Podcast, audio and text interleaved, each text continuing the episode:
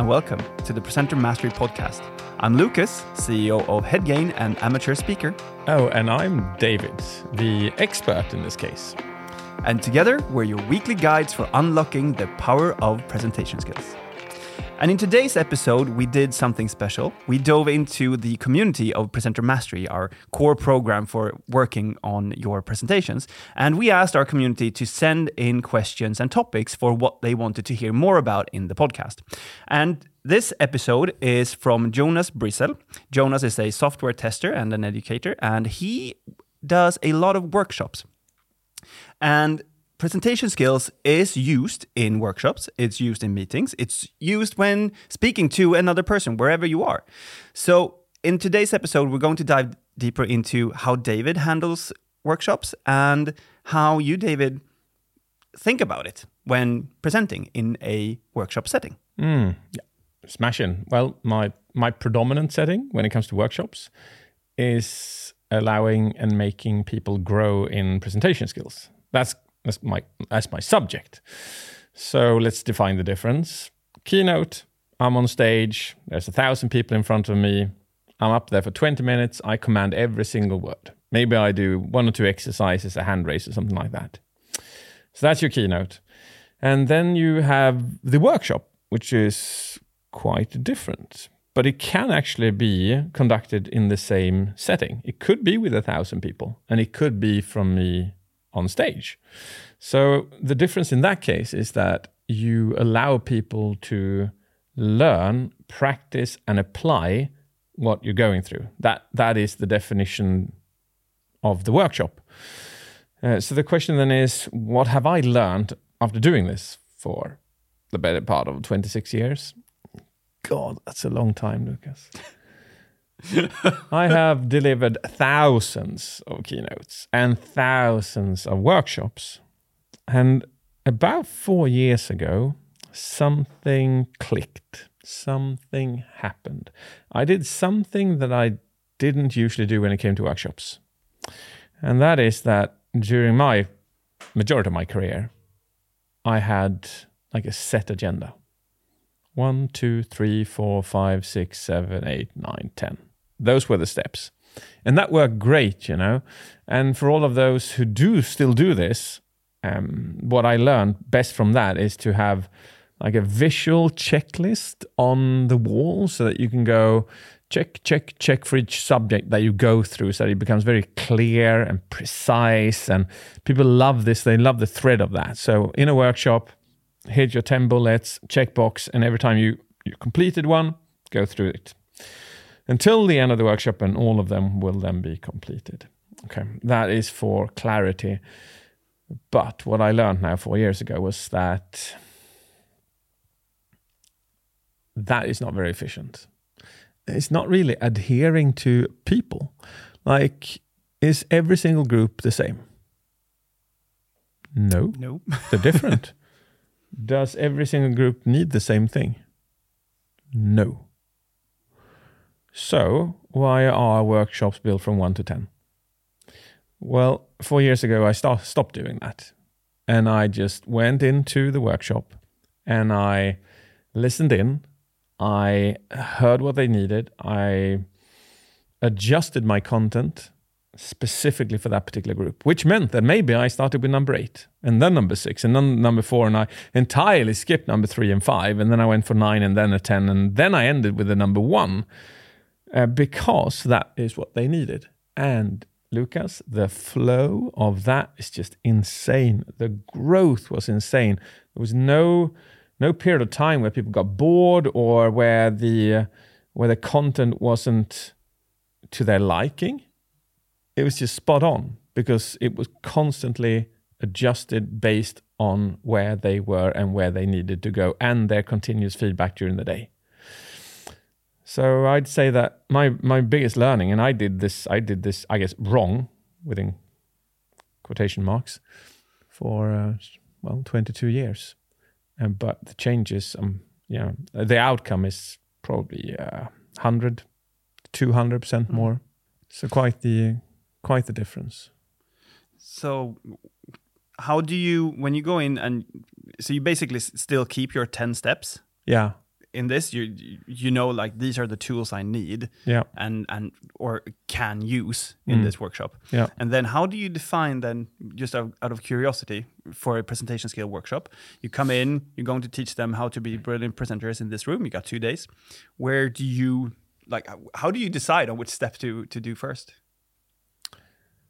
Well, I usually start the workshop by sitting down, asking them like a set of questions, maybe five to six, usually. What kind of presentations do they do? What are their issues? What are their problems, challenges? Uh, what would they like to achieve? Uh, and I drill down into those challenges because usually they don't really know what their challenge is. But when they say the challenge, I ask another follow up question, another follow up question until I figure out what their actual challenge is. And then with that, I adapt the content in real time. The um, I think I was scared of this before. You know, the reason I stuck to the one to ten agenda was that it was uh, comforting and I knew that it worked and I, it was safe and I knew where I was going to go next. Because now I can literally come to step three and I'm like, hmm, wonder what step four will be. Wonder which one is the best. But then I'm actually just open with the group. Now we've come this far. I just need five minutes to figure out what the absolute best step for you is next. Uh, Let's just take five. And then when they come back, I'm like, okay, I've got it. Boom, boom, boom, boom. And not being afraid of showing that you you put that effort in because that's actually a show of that you're caring and not that you're not professional. Uh, yeah, so uh, thoroughly thoroughly enjoy that. You can't do this with a thousand people then because you can't li- listen in to them. A little bit harder. Yeah. So this usually applies to like 10 to 20, maybe up to 40 people. Yeah, and I s- it's uh, for someone starting out doing their first set of workshops. I doing the one to ten is probably easier to to start iterating, finding what really works, what gives people the outcome that you are wanting to give them. Yeah. And then once you've done that enough times where you see the patterns and you know that you can actually strip out Yeah. certain things, then you can start applying a more consultative approach in the workshop as you're doing now. Probably, yeah. That's probably why it took me quite a while to get there. But the reason I got there was actually because of um, my own journey in this self leadership when I hacked my depression seven, eight years ago. And I learned, I learned so many tools while doing that, so many tools. And I learned about this particular tool called focus questions. Focus questions are the questions you ask yourself on a daily basis. And the questions that are of a negative character, they fuel your negative substances, right? So cortisol, adrenaline, stress, and so on. But the uh, the focus questions, which are positive, they can fuel a, a positive cocktail of these substances. So what I realized was that during my workshops, what I usually used to say the focus question I had was, how can I get through these 10 steps? Right? How can I cover every step? How can I start this to really grab their attention, then go to the next bit, and next bit, and next bit? And that is that is so self-centered. And that is where I went wrong. Because then I realized that my constant focus question was uh, similarly, how can I perform? But the one I had to change to was, how can I make you grow? And when I just asked myself that and I looked at the person, I'm like, how can I make you grow? It's not about these 10 steps, man. Mm-hmm. It's about step seven and 14. I didn't even think to include 14, but you need 14. We're doing 14. Yep. And that focus question just changed my entire approach to keynotes, to workshops, to books, to social media, etc. Mm. Mm. Nice. Um, I'm curious that because standing on stage in front of a thousand people, yes, you command every word, you command what happens in the room. Now, going into a workshop, there has to be other kinds of challenges for you as the presenter to be questioned, to be thrown off. You, you're you're giving a lot of value um, value of the outcome back to the actual people in the room as well. Like you have Yeah. to get them engaged enough to participate, do the exercises that you're mm-hmm. doing. What would you say are the top things that you would advise someone to bring with them into a workshop? be competent. But I hope that's the case Because if you're not competent, you shouldn't be doing the workshop. Hmm. You know, knowledge can actually be hurtful. Like if you give the wrong person or the wrong advice hmm. to a person, that can be hurtful for the rest of their life. Like literally, the amount of public speaking coaches that I've heard have given like a workshop advice in regards to body language, where they've gone like, "Oh, Lucas, you're uh, you're using your hands too much. Uh, you just keep them still, keep them in your pocket." You know, that's the advice. I've heard this so many times; it's almost saddening. So, and they they learned this like 20 years ago. So for 20 years, they've not used functional gestures nor mm-hmm. body language because someone somewhere told them that, which was an authoritative figure. Hmm.